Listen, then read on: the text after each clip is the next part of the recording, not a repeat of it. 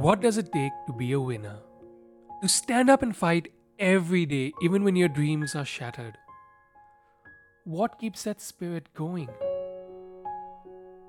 Today's local hero is a winner. She's been an international level tennis player and is now the nutritionist to the biggest athletes in the country. Ladies and gentlemen, athlete, sports scientist, nutritionist, and local hero, Krishmi Cheda.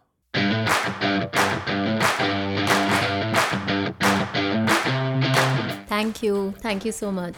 Welcome, welcome on the show. I'm so happy that you're here. Thank you for helping me realize that nutrition is more of a lifestyle. What made you realize that? First of all, thank you for believing in me because had you not done that, I don't think I would have been able to help you in the first place.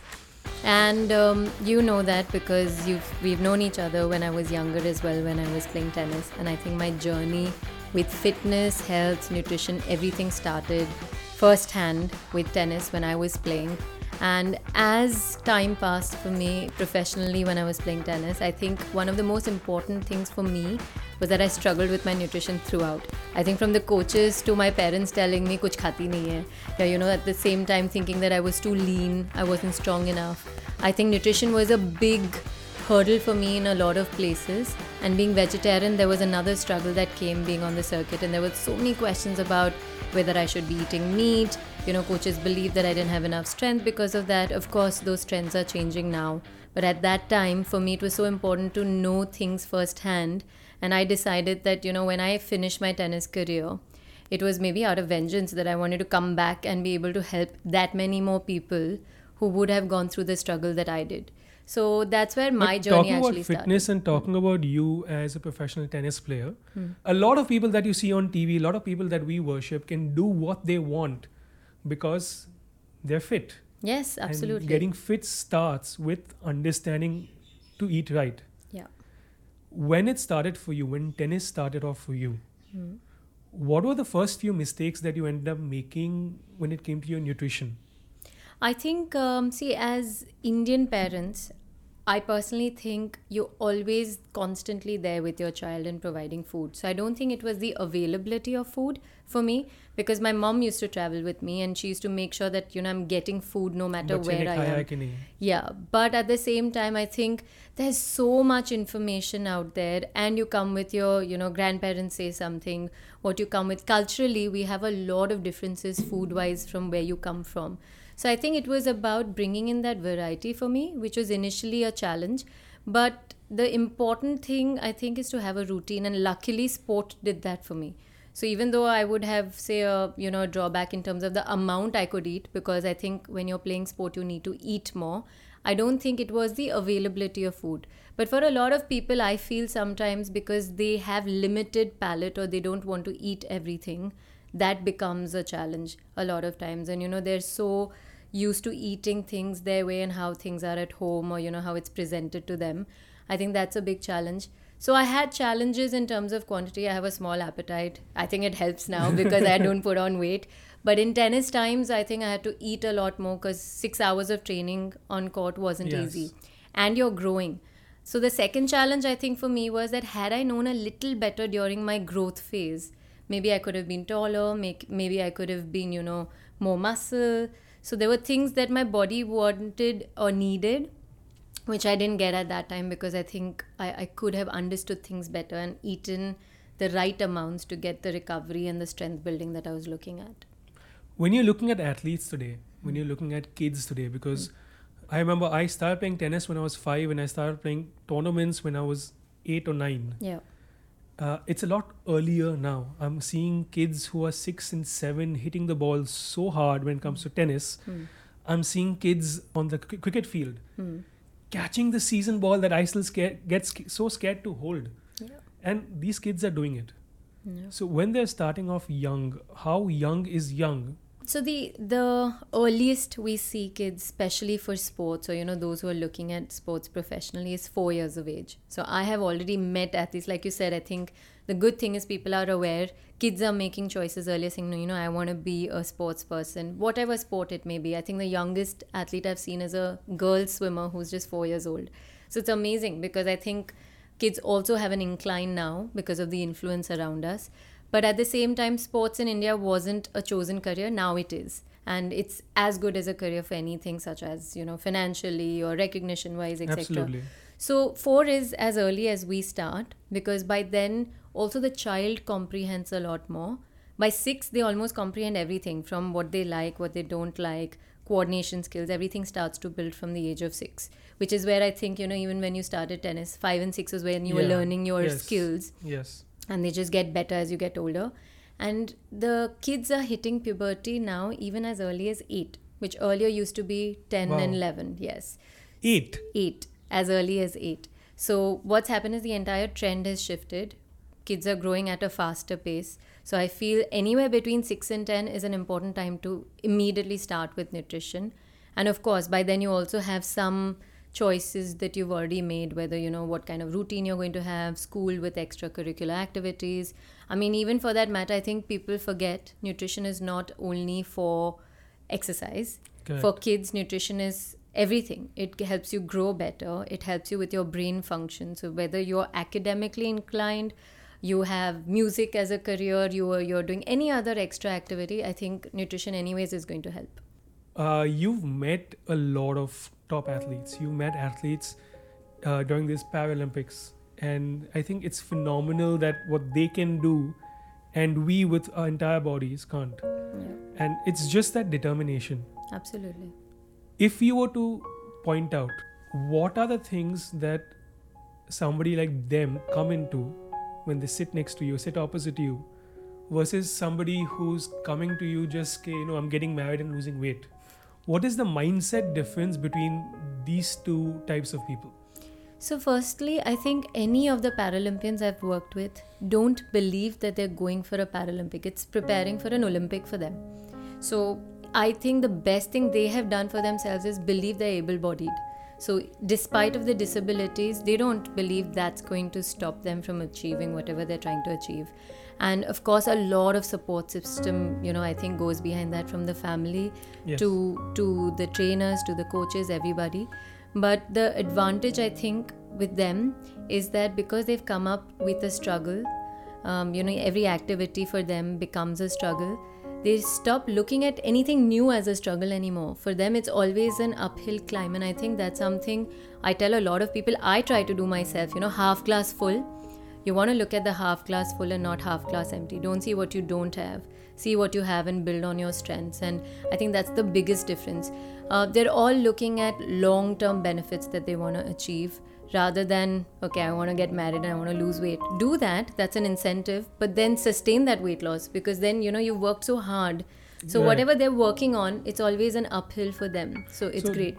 What is the difference in thought process when it comes to them on nutrition versus regular people who come to you on nutrition?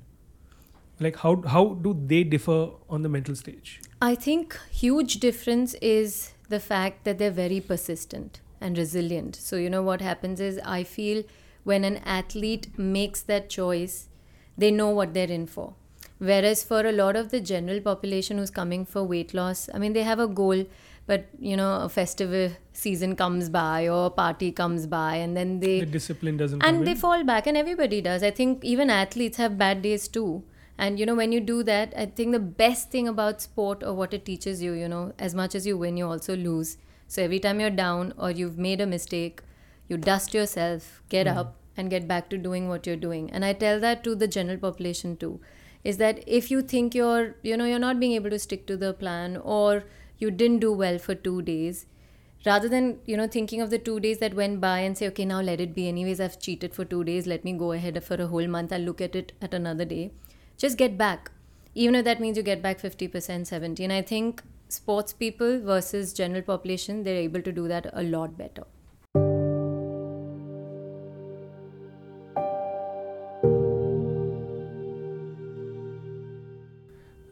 I'm I'm going to get a little controversial here because there's something that's been really bugging me. Hmm. You've got an entire chunk of people who are putting up posts on Instagram and they're talking about something called fat shaming. Then there's another group of people who's saying that if you're thin, I call you thin. If you're fat, I call you fat. I'm not fat shaming you. Hmm. But hey, you got to lose weight. It's for your own good. And that leads to some kind of, you know, downward motion or downward spiral when it comes to their mental health. They lose confidence. And it becomes the fact that, you know, I tried, I did everything. I'm just not losing weight. I've gone to a dietitian, I've gone to a nutritionist, I joined the gym, I'm playing a sport, but I'm not losing weight. So, you know what? I'm okay with my body, and my body is beautiful the way it is. I have a problem with that thought process sometimes Yeah. because I believe, you know what, how you look, your body shape, it doesn't matter. But if you can't walk up three flights of steps without taking a break or huffing and puffing or puking at the top of it, there is a proper problem in your system, right? Yeah. There's a problem which is going to lead to long term issues Correct. Yeah. when it comes to nutrition now certain people can't work out because you know when you're that overweight you have a problem with your knees start hurting your back start hurting i had that problem i remember calling you and telling you when we first started Correct. that i couldn't do much Yeah. uh, is nutrition a good step to start and then move into workout or you need to do both together how is it that you see this moving forward for those people Okay, so first, like you said, I think I am of the same belief. So let me start with as a nutritionist, as an athlete, as a person who's just wants to be fit for the rest of her life. I think for me, aesthetically, I like to look a certain way, but body types do vary. Everybody's results vary because the body responds differently. Otherwise, like I said, if I wanted to be a Roger Federer and I was training the same number of hours, I should have had the same game, but that's not how it works. Or we have people with the same weight and look completely different. I mean, you see it on Instagram, you have the same weight and women of all shapes and sizes with the same weight. So it's not about body weight, it's not about fat, it's not about looking a certain way, but being healthy. And I think you highlighted that when you said fitness wise, if you're healthy and you're able to do your daily activities without having to push hard, that means you're fit. Now, fitness can be also various levels. Now, if somebody's starting afresh and carrying a lot of weight, it is difficult on the joints because the weight is going onto the joints and you will have aches and pains. So, the best way, and in, in the scientific terms, we often call it periodization, which means you're doing it gradually. So, the gradual shift is important, and even with nutrition. So, nutrition works 70% because you could exercise six hours and eat a lot more or a lot less and still not get your results right. So I think nutrition and fitness or exercise go hand in hand. However, nutrition holds almost 70% of that value. So even if you start with eating right, and when I'm saying eating right, there are so many versions of it as well. In fact, if you can just get into a routine, maybe start eating, you know, on time, uh, checking how much quantity you're eating, not even type of food, nothing. There are so many ways that you can work. So even with nutrition, there are people who need a lot more hand holding. They can't start on their own or can't stick to it on their own because they feel like it's a chore. But often I tell people it's like breathing air, or when you're upset, you don't brush 10 more times because it's a part of your routine. Same way, food or nutrition is a part of your routine. You have to feel that you know you're doing it regularly. We're just helping you structure the program. But if you want to also exercise, when people talk about muscle, so fat loss and muscle gain, without exercise, you can't build muscle. So, exercise then comes in saying that if people say that, okay, I've lost weight, but I don't feel fit, which is why exercise becomes equally important. So, I think it's about being gradual. So, even if you start with nutrition, start with basic exercise. Basic movement for the human body is a simple walk. You walk even, you know, for basic movement every day from a room to another room, or you get up, you sit down like a simple squat. So, you can start with basic movements, start with 10, 20 minutes. There's no time that's a must do when you start. Then you want to challenge yourself and say, okay, if I could walk 10 minutes without feeling tired because the body gets used to it, I will now move that to 30. Gradually, once walking becomes easier, fitness has more elements to it. So you just don't want to be good with cardiovascular capacity, in again scientific terms. So walking is easier, but can I lift a box off the floor? Maybe I can't because I don't have the strength. So then working on strength elements. The good part about fitness today is you have 20000 variations of exercises as well as type of exercises that you can choose from you don't have to go to the gym only Obviously, a lot of the stuff that we learn comes from the internet. yeah Have you had problems where people have come to you, they've spoken to you, and then they've gone on Google and they've read or heard something different and they've come back to you and saying, but Google mein ye likha tha. Hmm. Has that happened? Uh, have you had these problems? multiple times. And now to a point even kids do that. So first we had only adults who would have access to the internet and you know go through things and read. And kids are very well equipped these days. And sometimes we have people who even come back and say but on google i saw this is how somebody's playing tennis. I tell them try it out. Because only if you try it out will you know. Thankfully um, because we've played sport i know athletes are more patient but the general population or kids i struggle with more because they want to see quicker results. And that's the challenge rather than what they've googled and come. So you know they'll be like oh but so and so person had a much faster response. And unfortunately internet also has photoshop which doesn't help. Hmm. I have oh I forgot to tell you I also have people who dictate their own plans which is even worse. So they're like but I don't like this. How about you putting in this? And I'm like you are giving me the whole plan. You're paying for it and you're asking me to write the same thing right so I also get that so I have to be careful of how much I allow and how much I say no you can't do this try this Uh, tell me a little about your uh, process and why you chose sports nutrition and why you chose to be a scientist in this field versus being a dietitian. And Yeah. actually, before you start that, what is the What's the difference, difference? between the two? So, dietetics and nutrition do study food, but a lot of times here in India, we don't have a segregation in terms of a professional degree or a registration. But overseas, we actually have a dietetic course which is for four years as an undergraduate degree. And I did, you know, any of my degrees which were an undergraduate degree were a three year course. So, even nutrition is just a three year course. Now, dietitians normally also work with a lot of conditions where you're hospitalized. So they work in a hospital environment, whereas nutrition is a little more towards the counseling. Right. There is an overlap. Dietitians also counsel, but at the same time, there's a hierarchy. So if you're looking at a clinical hospital setup, dietitians kind of play a bigger role. If you're looking at the counseling end of it and you know helping more lifestyle related, it's nutrition related. So that's the first difference. And the second is you have specialities within that as well. So I studied clinical nutrition and sports, sports being my major, you know, specialization because that's what was of interest to me. But I studied uh, pediatric nutrition, which is for kids, because that was an element I wanted to add. So there are various modules or specialist modules. Now the whole science part of it or the scientist part of it came before my nutrition actually for me. Because when I was, like I said, playing, I don't think I struggled with food alone. I know I started with that, but that was my first hurdle. Right. And the second was that I just wasn't strong enough when you compared an Indian athlete to international players, right? I was the tiniest when I was 16, and 13 year olds were taller and bigger than me. And I was fighting that element too when I was playing. So I think, like I said, maybe I could have pushed better when I was younger, and I studied with so much khunnas, saying that when I'm going to go, I'm going to study everything, know everything from the start to the finish when it comes to performance.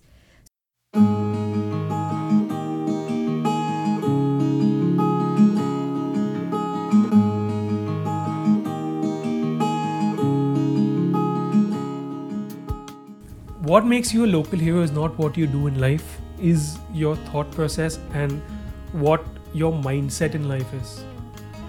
The reason that you could do what you did on the tennis court, the reason that you are winning uh, with nutrition, the reason that you are consulting with the biggest, biggest names in the sports field is because from the inside you're a winner. Thank you. What is the first thing that comes to your mind when it comes to winning? nothing's impossible. So, like, literally, we also run that as a campaign saying fit possible. There's nothing in an athlete's dictionary which says impossible. And that I don't mean by results. I literally be, I think I'm, when I say that, I'm talking about anything that I have taken up. I've wanted to give in 100%. And that itself makes everything possible. As an athlete, you know, we, we lived a very, very different life from people, from our friends back there. We could not even meet most of them at the times they'd like to. How has that changed your perception of life in general? Like when you're sitting in a group and you hear people talking, even at the age that we are at, how is your perception and how is the thing your thought process different from other people? I think I loved what I did, and nobody had to tell me that do this because it will make you successful. And that was the key when I was playing tennis as well. And today also, when pe- you know people talk about having traveled or gone to some places or spend time with friends, I think I look, took a long time to find my own partner uh, my husband because I think when I played sport, you're never in one place. And you know, You I had also married a sportsman. Yes, I married a sportsman, and I think uh, one of the things, if somebody gave me the best thing right now and told me that I'm going to have a hundred percent success, a lot of money, and and everything that I, you know, everybody, anybody aspires to want or be, versus the tennis life I had, I will go back to that tennis life because I think that life was the best. It's taught me so much, and like I said, the the pain and the highs are so amazing that I would do it all over again. we as sportsmen are taught that it's never over until it's over. Tell me about a time in your life that you lost, you were down, and you managed to jump back up. I think I've had two major um, crossroads in my tennis career. The first one was at 16 because I was on riding a high. I started tennis quite late actually for a professional player, but because you know, and um, he, your dad is a tennis player and he's left-handed, and that's our thing, right? It's our left-handed handshake that we talk about. And because I was naturally left-handed, I think the coaches kind of called my parents and said, "Put her into tennis." So my jump was really fast. I was at the peak of my career, and my main coach, my head coach, changed and he moved overseas. And suddenly, I had to change, you know, places where I was training, coaches, players that I was playing with. And I think that itself for me, because you know, when you're younger, you almost attach on and get this sense of comfort wherever you are. And that was the first shift that I had to make. And probably, and I think that's the only thing if I had to look back, maybe I should have gone ahead and, you know, not about going out and playing or you know training somewhere else but i think i should not have slacked down in those 6 months because you know when your the iron is Crucial hot times, yes. Yes, I think the opportunities in sport when you're at your peak is when you want to, you know, when you're riding the wave, you want to really ride the wave. And it took me almost two years to again then bring back that performance that I was at. And then the second time, which I think was the biggest hit I had, and my sister's a psychologist, I've actually not shared this with many people. It's something that's very, very important to me. Um, I was down with an injury, back injury, which was my career ending injury. But I was really sad that I couldn't play. And, you know, I was talking to my sister, and I think she's seen me go through the grind, you know, being charcoaled and doing weeks after weeks, you know, of playing Yeah. tennis and um, wondered why I'm even doing this. And my sister actually told me that I don't think it's the fact that you're missing tennis. I think it's the adrenaline rush that you're missing. And also, the first time in my life, I had been pinned down by an external factor saying, I can't do Yes. something. Yes. So it wasn't even the fact that I couldn't play, which I thought it was because I was missing being on court, but there were these other thoughts that probably made me feel like I had failed at something for the first time because academically I used to do well. Tennis, there was always an uphill. You have losses, but as long as your ranking move, moves up or you're winning some tournaments, there's always something to look forward to. And that was the first time I didn't know what's going What to happen next, in my yeah. life because your entire life is revolving around one thing. How do you jump back out of it? Um, I think, well, I did cry a lot. I, I remember sitting with a box of tissue with my um, physiotherapist and the doctor and everybody, and they're telling me that, okay, this is the choice you have to make. Do you do surgery, which takes you out for another year and a half, anyways? So I would lose my ranking, have to work on rehab, so two years out, and then go back into playing, or try mending it conservatively and see how much tennis I can play. And I think that's where I felt that nutrition became the highlight because I felt like that was my one way of staying connected to sport. But I didn't stop playing. I still, you know, like going back on court. My all end goal is always to play tennis when I'm 60 with my tiny skirt and look the same and play the same. so I feel like I'm constantly that's that's like my highlight. So you know everything around me outside my nutrition career revolves around that even today. And the way I bounced back was that, like I said, I think that sporting factor kind of helped me because I was beating myself down for one, two, three, four weeks. And I still remember I was in London that time. I was still, like I said, finishing my education and I wanted to play more tennis. And my sister came in and I was sitting in the same clothes from morning to evening trying to figure what I have to do next. Do I do another um, education, you know, course or do I then move into counseling or do I apply for jobs? And she's like, What are you doing? Like, you know, you're sitting in that one corner since morning to evening. I haven't seen you move. She started packing my bags and I was like, What are you trying to do? And she said, You know what? pack your bags mend your back because i know then at least that'll give you the the push to then do what next Mm. is right and that at that point that was my limitation and uh, i felt great because i suddenly had a new goal and i had to just sort my back out and then i knew that whatever comes next would be after this one thing that was an issue and It's of literally course tennis, right? You played a match, you lost because your forehand didn't work. Your goal was to improve your forehand again, and that's what you did. Yeah, and I cried, like I said. But I, I think what's important is bouncing back quickly. And and maybe I would have howled my guts out for a week and then said, you know what, like I still have to do something about it. So just get going.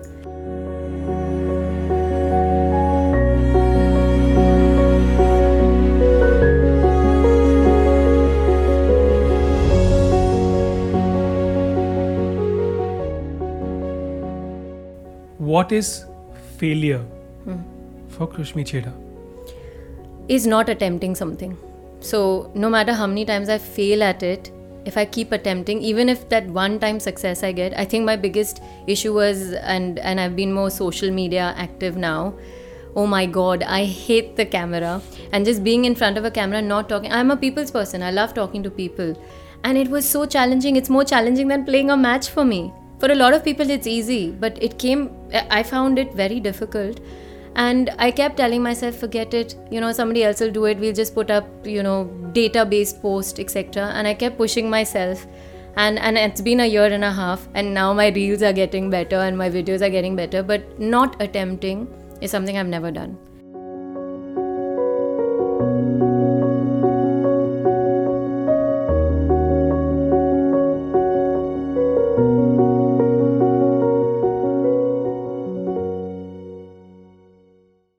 Sometimes when you're down, people say things to you which are not particularly positive. But that is the kick in the butt you've needed to bounce back. Has that happened to you? And what has been told to you, which was probably told to you to put you down, but it's worked positively for you?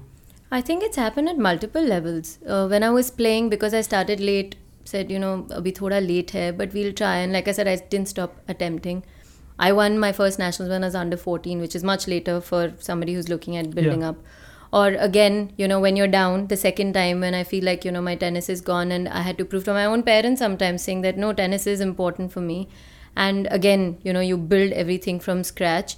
Um, I think every time I've been pinned down by either a person or a factor that's not helped me do something I want to, I, I am an aggressive person and I am an angry person. So for me, very often that anger turns into saying, I will show you, you know, I can do this.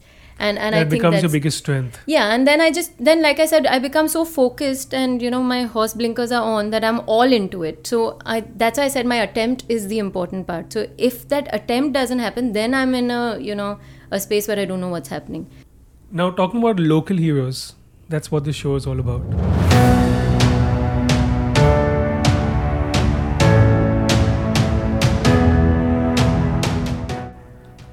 The first local hero that comes to our heads are our parents.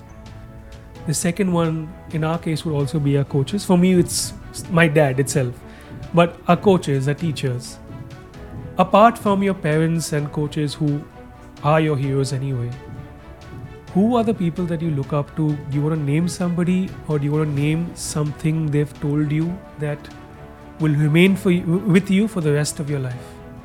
Um, like you said, you've covered two very big, important people. I think huge influences in my life.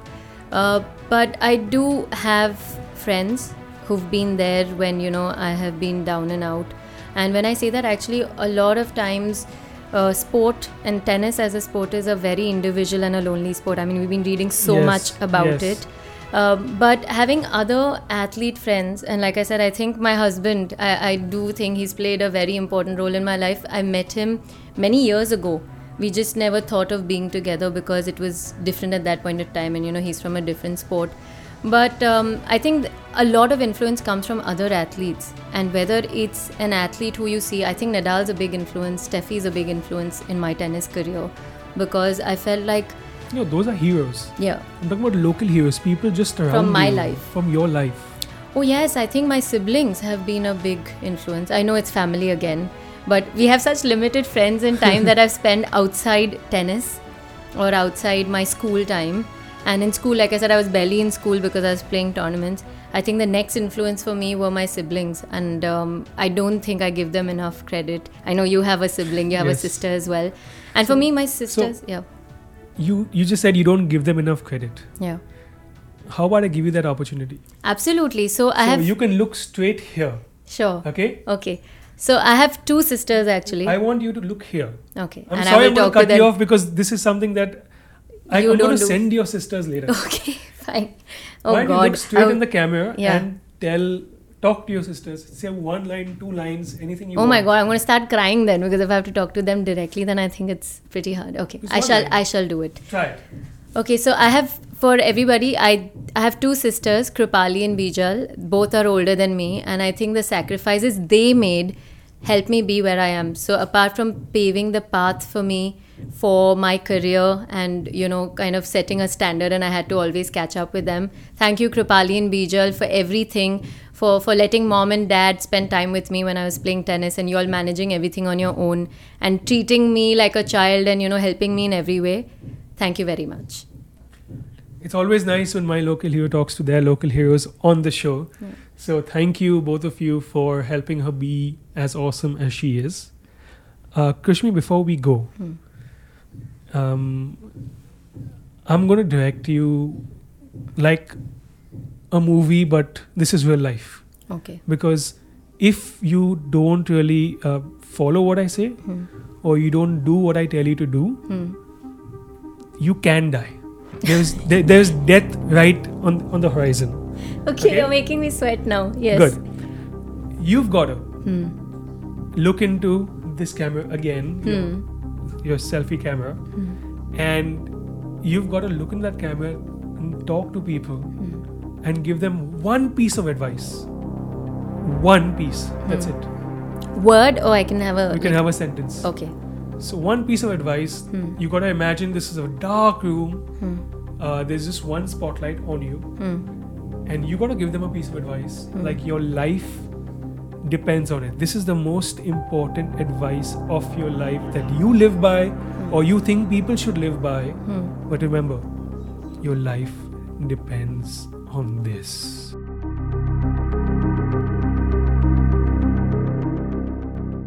i am trying to be dramatic Okay. I think. Um,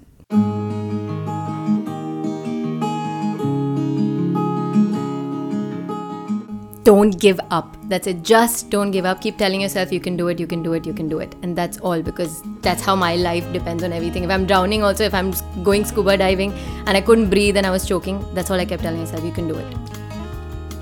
you can do it You can do it.